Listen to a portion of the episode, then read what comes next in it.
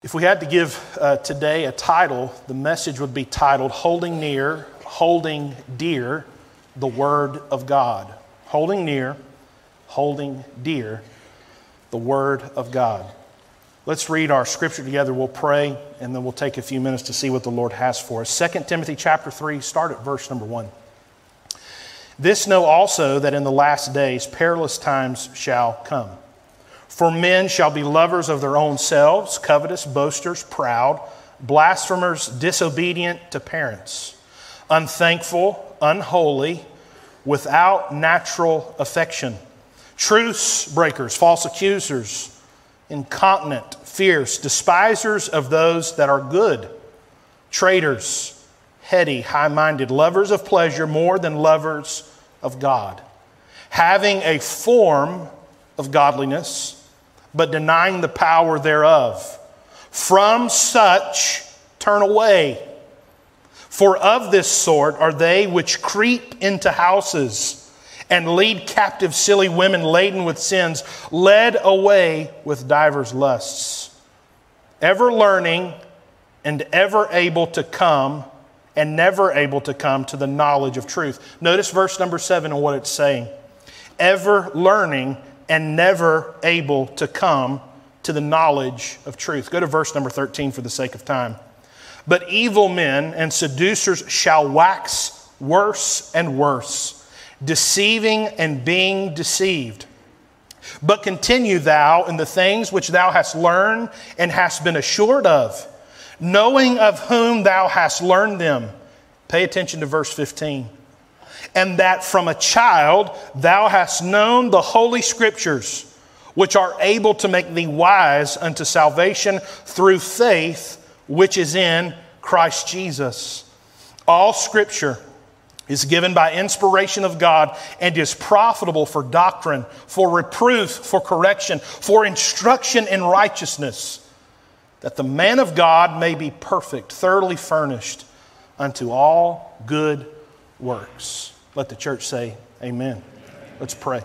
Heavenly Father, in Jesus' name, we come back into your presence. Lord, we're so thankful for what you've already accomplished here in this service today. Our hearts are full.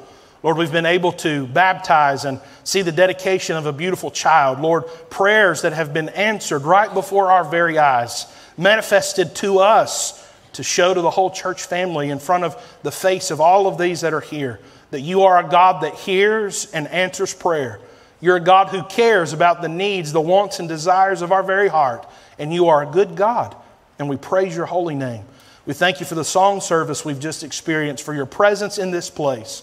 Now, Lord, I pray for just a few minutes that there would be liberty to preach the Word of God, that you would challenge every heart and every mind with the truth of the Word of God, that you would hide me behind the cross. Lord, my desire is to be a simple vessel hidden away for your use, for your glory. Use thy word. In Jesus' name we all pray. Amen and amen. There is a battle for truth in our generation. There is a great battle, a war against light. There is an aggression against truth and against light. And at the top of the enemy's list, at the very top of the list of undesirable items as according to the enemy, is one supreme document, one truth, one light that it wars against the most. And at the very top of the list of things that the enemy wars against as it pertains to truth is the Word of God, the Bible. Uh, the enemy, the devil, and his horde hates the truth of God's Word. It tries to separate men from the truth of God's word and keeps them subdued from the truth that they have access to the truth and wars to make that truth seem unimaginable or unascertainable or that even that the truth is actually a lie uh, in our culture, the day that we're living in, we can go back in history and time. We have access to so much through academia. We know that intellectuals, we know that great sums of money have been paid. There have been institutions and colleges and universities and doctorates that have spent years trying to punch holes or trying to erode the fact that the Bible is the truth. And in doing that, there's also been an attempt to take the person, the perfect man, the Son of God, Jesus Christ, and strip him away from the truth of who he really is. To plant seeds of doubt in people's heart that Jesus was not a real man, or that Jesus is just simply a story of folklore, or that Jesus was a man and he was a good teacher and a good person, but there was nothing supernatural nor divine about this man, this Jesus, this Christ. This is all in concert together, working against the supremacy of truth that we know in our hearts to be the Word of God. And in these years, these decades, I might even add hundreds of years of warring against the truth, there still comes doubt in the heart and the mind of even the most staunch believer at times in the form of spiritual warfare. The enemy will always come after the promises that God has made to his people in his word. Anything that attacks or robs you of the peace of a promise that God made in his word is a form of spiritual warfare. Anything that whispers in the midnight hour that would cause you to doubt who Jesus is, or cause you to doubt the scriptures and what they say, or to cause you to question what you believe and why you believe it. Anything that comes in that form is nothing more than spiritual warfare, an attack against truth. And the fight, the war against the Word of God, has never been more prevalent than it is right now. And it's never been more important than it is right now for God's people, for Christians, for people who want to embrace and really know the truth, to protect the truth in its entirety. The truth is under attack. Light is under attack. It's not just happening in our culture. This is not just something that's uh, fought on Twitter or Instagram or within liberal universities all across the world. This is a fight that's even coming to the doors of the church, the New Testament local Bible believing church. This is a war that comes even to our front door today. The inerrancy, the infallibility, the holiness of Scripture. And I want today to give you a few things from my heart that I feel God really brought to the surface this week as we understand where we are as a people, where we look at, at our lives collectively and individually, and what we desperately need as members of Trinity Baptist Church, members of the church, the remnant that remaineth, as God prepares us for these last days, these perilous times that we would know and understand on a deep personal level just how important, just how dear, and just how near the Word of God should be to our heart and to our lives. Uh, there's a church, we'll use that term loosely, but there is a church in Nashville, Tennessee. They call themselves GracePointe Church. And this church is led by a person called Josh Scott. He leads this movement. He's one of the national faces of what he likes to call progressive Christianity. And he recently made some terrifying statements about the Word of God, the Bible, making the case that the Bible isn't the Word of God. A, a pastor standing in a pulpit saying and teaching emphatically that the Bible is not the Word of God. You say, I don't believe that even happened. We're able to find one of the resources from the sermon in question. We'll put that on the screen. I want you to see what this pastor produced. Uh, on the left, you see the Bible isn't and the first thing there, the Word of God. The Bible isn't self interpreting. The Bible isn't a science book, an answer or rule book. And then here at the bottom, the Bible isn't inerrant or infallible. He says that the Bible is a product of community, a library of text, multivocal, a human response to God, living and dynamic, as to say that it changes and adapts over time. And when asked about his radical view and his radical statements from the pulpit, Scott said this There is stuff in the Bible that I think really goes against the character of God. There are genocides that have been divinely sanctioned in the Bible. People have used the text in the Bible, plain readings of the text at times, to support white supremacy to defend slavery, to defend segregation. saying the Bible is inerrant and infallible absolves us of our responsibility to do what our ancestors did, which is to wrestle, as in the truth, end quote. He went on to say that people should see the Bible in a fresh light. Church, this statement, this teaching, this work, this theology is a theology and a work that was born in hell. This is a carnal man attracting carnal men. This isn't a church, rather, it's a perversion of what the Apostle Paul told us would come. I draw your attention back to Galatians 1, verse 9. As we have said before, so say I now again. If any man preach any other gospel unto you than that ye have received, let him be accursed. The word there, accursed in the Greek, is anathema. It's one of the most horrendous words in all of the Greek New Testament. It means to be eternally separated from God. It's a horrifying word.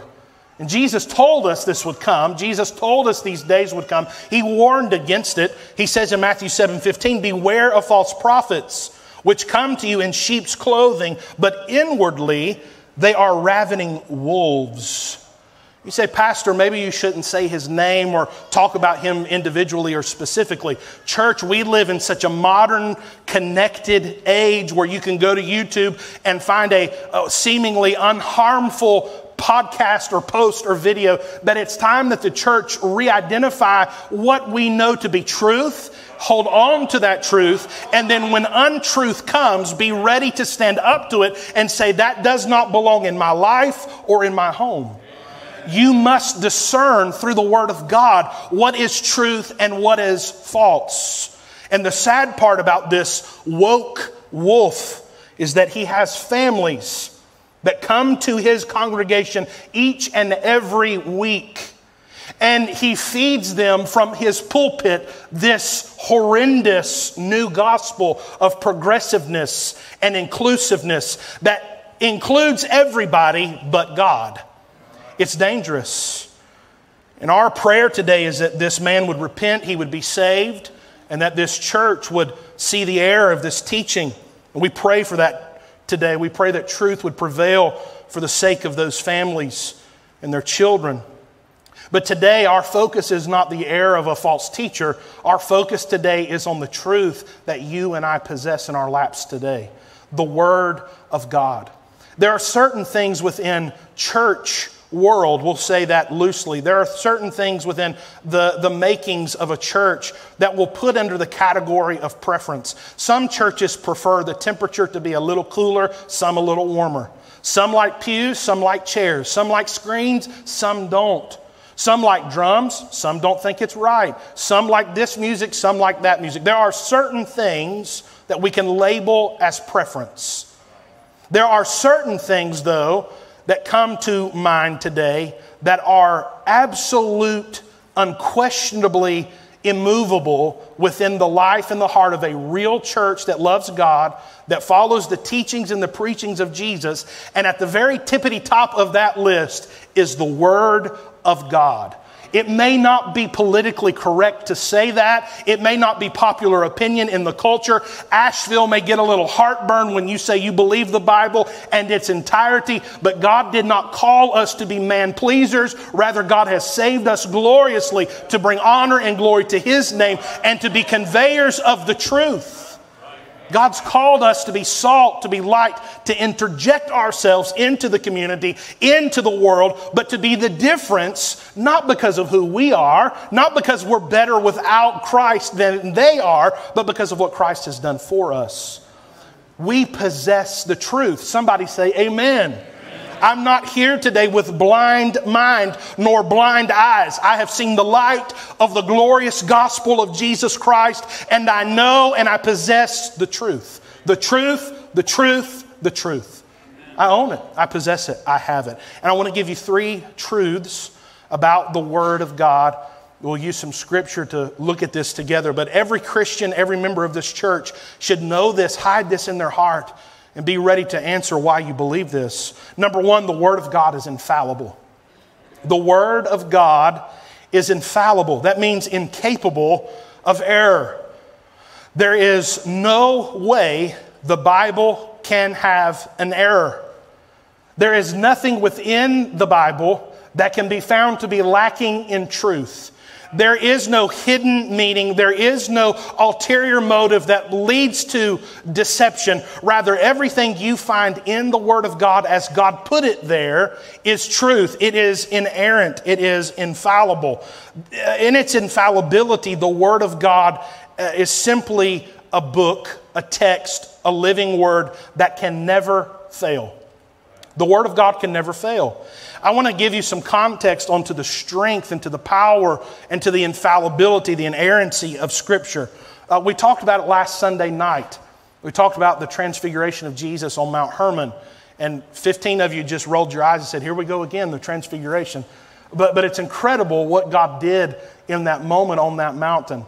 The transfiguration of Jesus is one of the most important moments in all of redemptive history, one of the most important moments in all of your New Testament. One of the most powerful, most glorious moments in all of the New Testament is when Jesus is on top of that mountain and there's uh, uh, James and Peter and John who get to be witnesses.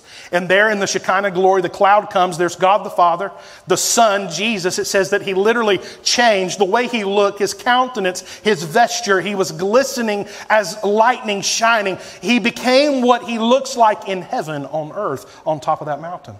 And then there came Elisha and Moses and a conversation about Jesus and his soon coming death in Jerusalem. A very powerful, glorious moment. Peter even said, Jesus, this is really good up here. Let's make a tent, let's make a tabernacle, and let's stay right here on top of this mountain. I don't want to leave. Peter didn't want to leave the revival service. God was moving. There was glory and there was power. I think he was probably a really good Baptist. He wanted to stay up on the mountain and stay with meeting. I know somebody else like that. He didn't want to leave. You'll be in Albemarle till Christmas. But Peter didn't want to leave because of all that he was seeing, the glory, the experience. But then, if you go to Peter's eyewitness statement, his account of what happened on that mountain, go to 2 Peter 1:19. It'll be on your screen as well. Look what Peter said. He said, "We have also a more sure word of prophecy, whereunto ye do well that take heed, as unto the light that shineth in a dark place." Until the day dawn and the day star arise in your hearts. Now, what Peter could have been saying there, he could have been saying that the transfiguration of Jesus, Christ's majesty in that moment, confirms the scriptures. Everything we've believed is true. Moses was a man, Elijah was a man, the prophets of old, it's all true. But the way the Greek lays out the text does not allow that to be what this means. Peter was very specific in the way he lays this out. Peter was saying that it's, and it's crucial that we understand this. Peter was saying, we have also a more sure word of prophecy. The order is crucial. He was saying that the scripture, what you hold in your lap today, the word of God, he elevates above the experience of what he saw on the mountain in the majesty. Take your Bible with me, put it in your hand. Put it like this bring it up to your head unless you need rotator cuff surgery. Don't do it. But bring it up right here. Peter was saying, I saw Elijah, I saw Moses, I saw Jesus in his holy form. I saw, I smelt, and I felt the Shekinah glory on the mountain. And it was powerful and it was glorious, and praise God, I wanted to stay. But Peter says, Christians, what you have in your hand is more authoritative, it's more sure, and it's a better witness than even what I saw. The Word of God is infallible, it's without error. It's a more reliable verification of the teachings, of the preachings, of the atonement, of the salvation, and the second coming of our Lord and Savior Jesus Christ. Peter said, even more than my experience. Do you see now how important your Bible really is? Inerrant, infallible, holy, and inspired. This verse that we read a minute ago in 2 Timothy 3, verse number 16, it says, All scripture is given by inspiration of God. If you take all of that in literal meaning, it means that God breathed it out or God breathed. The fact that God breathed Scripture, every word, every line, every paragraph, every meaning came from God Himself, inspired by God. And if we believe that our God is who He says He is, and if our God is perfect and true and righteous and holy, then what God breathes out and what God inspires can have nothing that's out of the character of who God is. So if God breathes out something, it's without error, it's without fault, it's without fracture, it's perfect. The Bible says that every word was inspired all scripture given by the inspiration of God. And the doctrine of scripture's infallibility is based on the understanding of God's character, the person of God. That's why this is so dangerous what this pastor in Tennessee has done. Because if you take away the scripture, if you take away God's word, then you must alter Christ. If you want to change scripture and what it says, then you must alter salvation. You must alter God Himself. The Bible warns that it'd be better for you to be cursed into hell for all of eternity than to do so. So important that we know what we believe and why we believe it. It's so important that we know who it is we're listening to on YouTube or on sermon audio and know what the man believes and why he's teaching and preaching what he's teaching. The Word of God is perfect. Psalm 19:7 says, The law of the Lord is perfect, converting the soul. The testimony of the Lord is sure, making wise the simple. It's an incredible truth to embrace the power, the infallibility of God's word. John 1:14, a verse that a lot of us know, and the word was made flesh and dwelt among us. That God so put his stamp of approval on the word of God that Jesus, the son portion of the Godhead, would be called the word. The Bible is important to God. And he puts his stamp of approval on it. Number one, the Bible is infallible. Number two, the Bible is strong. The Bible is strong. We do not serve a weak God. We do not serve a sheepish or scared God. We serve a God of great strength, of great power, of great mercy, and of great love and what He has given to us through His Word, it all will stand the test of time. It will never fracture on its own. You'll never be able to come to a place where you say, well, the Bible has its day and we need to probably get it out of circulation and, and do something a little different. It's never going to have an expiration date as long as time continues. The Word of God goes on and on. Revelation 22 gives us yet again another little glimpse into what uh, the Lord thinks of Scripture and how important the Bible really is. Verse number 6 of Revelation 22. And he said unto me, These sayings are faithful and true. And the Lord God of the holy prophets sent his angel to show unto his servants the things which must shortly be done. Behold, I come quickly. Blessed is he that keepeth the sayings of the prophecy of this book, the only book inspired by God Himself, written by God Himself. And it's the only book that can set a man free. It's the only book that can change a man's life. It's the only book that can take a dead man and make him a live man, a new man in the person of Christ. And by the convicting power of the Holy Spirit through the preach word of God, the truth of what God is and who God is and who Christ is, it can change a life.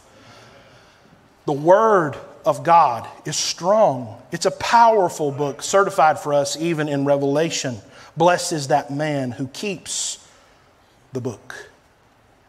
So, church, if we believe that the Bible is inerrant, infallible, holy, and inspired, if we believe that the Bible captures the character of who our God is strong and mighty, sure and righteous if we believe that, then why would we as Christians go to anything else for inspiration, for guidance, for our lives.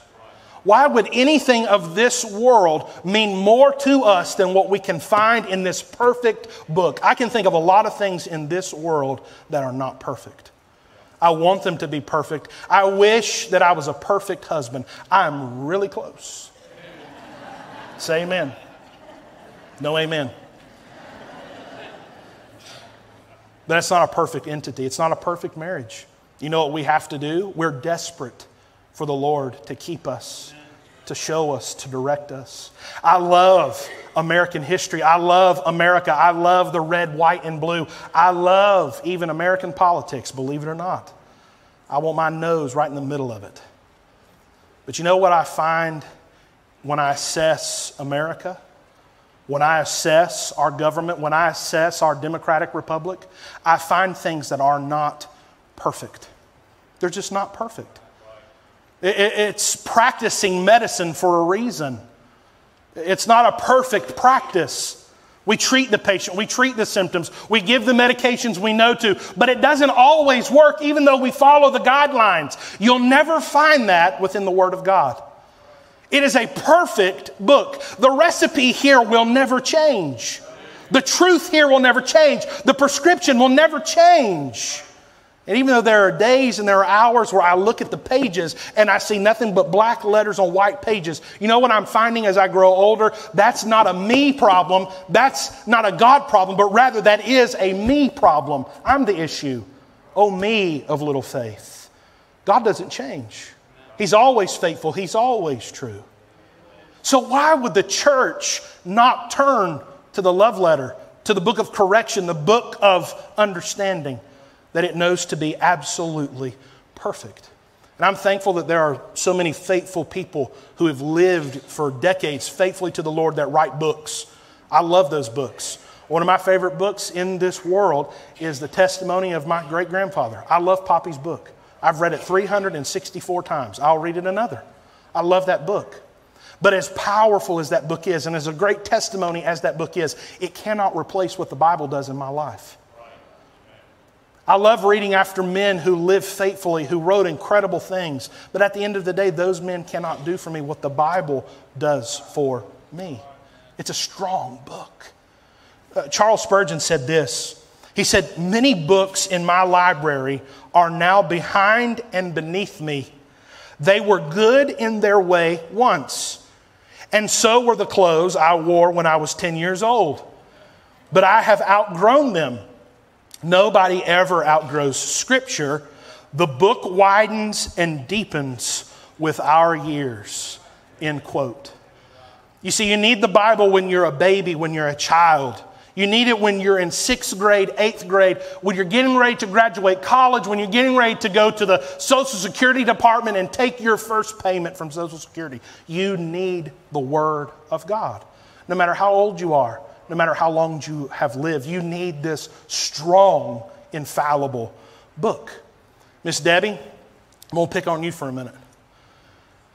I remember in children's church in Awana coming into the basement of that old building and having our time together, and we would sing and we'd memorize verses. And one of the songs that I recall earlier than any, about any other song that we learned was a, a song about the Bible. And many of you may know it. The B I B L E. Yes, that's the book for me. I stand alone on the Word of God, the B I B L E. How many remember that? Raise your hand. Well, you should be singing it all together now. The B I B L E. Yes, that's the book for me.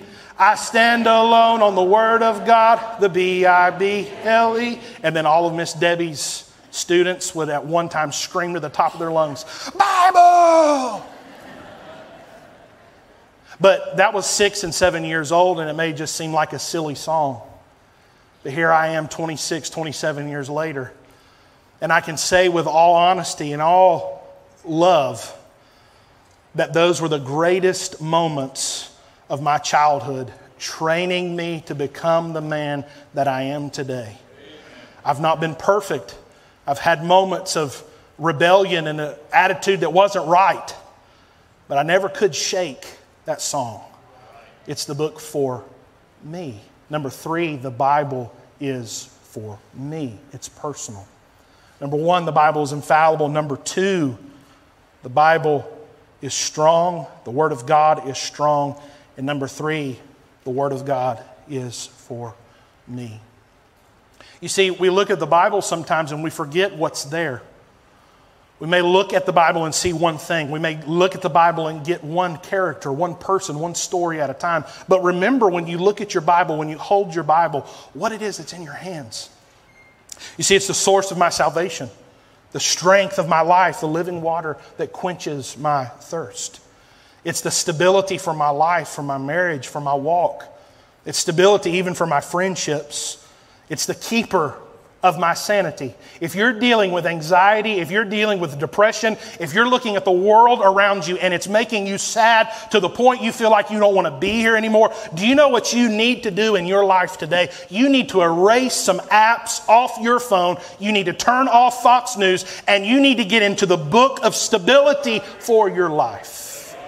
The greatest antidote to depression, the greatest antidote to anxiety is for you to know as a Christian that this is not your home, but you don't know that if you don't read it. The Bible is so much more than a black book, cover to cover, about Jesus. It is so personal, it is for me. This verse, verse 16, let's go back to it, and this is where we'll finish today. 2 Timothy 3:16, we talked about this, all scripture is given by inspiration of God. God breathed it. He designed it, he made it, and then he qualified it. It's profitable for doctrine, for reproof, for correction, and for instruction in righteousness. Doctrine is divine instruction. It's not that it would be our opinion on the way it should work, but rather God has the opinion and has set it before us instruction on what we should believe and why we should believe it. You can find that in one place God's Word. Divine instruction. He, he talks about reproof here. It's profitable for reproof. Reproof is rebuke for wrong behavior, for wrong belief. The scripture exposes sin. And then that sin, through God's word, can be dealt with with repentance and confession to God. You see, I can get out of line. Did you, did you know that? It's hard to believe, I know. But here's the problem I'm saved, amen. I'm sanctified, amen. But I'm still waiting for glorification. I still have old rotten flesh. And if I'm not careful and if this is not in my life on the daily, if John 3:30 is not part of my daily execution process. You see Winston Parrish the man must die daily. You might as well put my obituary in the Asheville Citizen Times every day because this flesh has to die. It must come under the subjection of what? The Word of God. Because if that does not happen, do you know what my old rotten, wicked flesh will do? It'll get ahead of itself and it'll get me out of character. It'll take me places I do not belong. It will do things, it'll allow things to come about that a Christian has no business doing or saying. The flesh is rotten and wicked. The human heart, according to the weeping prophet, as we have said, is desperately wicked and deceitful above all. That's what has to die daily. That can only happen if this happens daily. I love getting up in the morning and having breakfast. I love getting up in the morning and having breakfast that I didn't even have to cook. Coffee, hot, so hot it'll burn your lips off your face. So it can take a little of the cream. I love that moment when that first sip of coffee just kicks in. It's, it's incredible. It's one of the greatest things ever. Have your sweet tea. Give me my coffee. Coffee. It's refreshing. It gets me going for the day. Do you know what your spiritual man needs each and every day? It needs some honey that's sweeter than honey that you know. Uh, it's a spiritual man that needs to be fed. And if you emaciate that spiritual man, he'll die. He'll become weak. He'll become sick. And if you're not careful, then when you come into the congregation, your sick spiritual man will make the whole body sick because you're weak and you're susceptible to the things of the world. The Word of God is for me. Reproof, uh, correction. This is the restoration. This is where God takes something that has fallen down and picks it back up and cleans it off and says, I love you. And, and remember, I forgave you of your sins when I saved you. Are you staying with me on this? I forgave you of your sins. What do we know about Satan? He's a liar, he's a damner, and he's a deceiver. And one of his favorite tools in his belt is accusation. That he would point to something you used to be, that he would point to something you used to do, that he would bring up old sin, old past, and put it right before your very face and say, There's no way God loves you. There's no way you'll ever be able to enjoy life because of what you used to be. He's an accuser. But if we go to the Word of God, we learn that at our moment of salvation, every sin we would ever commit was forgiven at that very moment. And because we are a new man, regenerated in Christ, Christ loves us enough. He says, Come to me, know more about me, grow in the grace and the knowledge so that you can live with a clean conscience that's guilt free because there is therefore no condemnation for them that are in Christ Jesus. That's how this is set up. That can't happen for you if this doesn't happen for you. It's like showing up to book club and you're going to talk about chapter 5 you have no idea what happened in chapter 5. The next thing you know, you've killed the main character in a Jeep accident, and they ain't even got Jeeps. It's a horse and buggy story. Don't go to book club and not know the story. There is for you here the greatest resource of your life, the greatest resource for your marriage, for your family, for your children, and for our church the Word of God. And we need in these days, as things change, the trumpet could sound at any moment. I pray to God that there's a great revival in our country. I still believe God can. I believe He could change things in one afternoon. I believe it. But if He chooses not to send that revival, I am looking for rapture. I'm waiting for His return. And at any moment, the trumpet could sound. You can help me on the piano as we leave this beautiful Lord's Day. I would just humbly ask you to examine yourself today as it pertains to the Word of God. There's three things I want you to think about placement, time, and authority. Placement, time, and authority. The Bible that you read each week, that you're consuming, where you're getting fed from, where has that Bible been this week? The Bible that you normally go to to read, where has it been this week? You say, Well, I got busy. Life happened, kids. Sometimes it's as simple as silly things like Atlanta Braves games that can distract us. Even this week, I had to say, Lord, I'm sorry. That time was supposed to be for us. And I let something as silly as Spencer Strider absolutely throwing gas keep me from the most beautiful love letter written just for me. We're humans. It's so easy to be distracted. But in these days and these hours that we're living in, you're going to need this desperately. Where has your Bible been this week? And then the second thing I want you to ask is the time. When you picked up your Bible, how much time did you really give it? Was there some exploration? Did you pray as you read? Did you say, God, show me something, encourage me, teach me, Lord? then the last thing is the authority. What was your response to what you read this week? Did God show you something? Did He put His finger on something inside your heart and say, that needs to change? Did you respond to that authority or did you just shrug it away and say, well, life, it's busy, it's tough?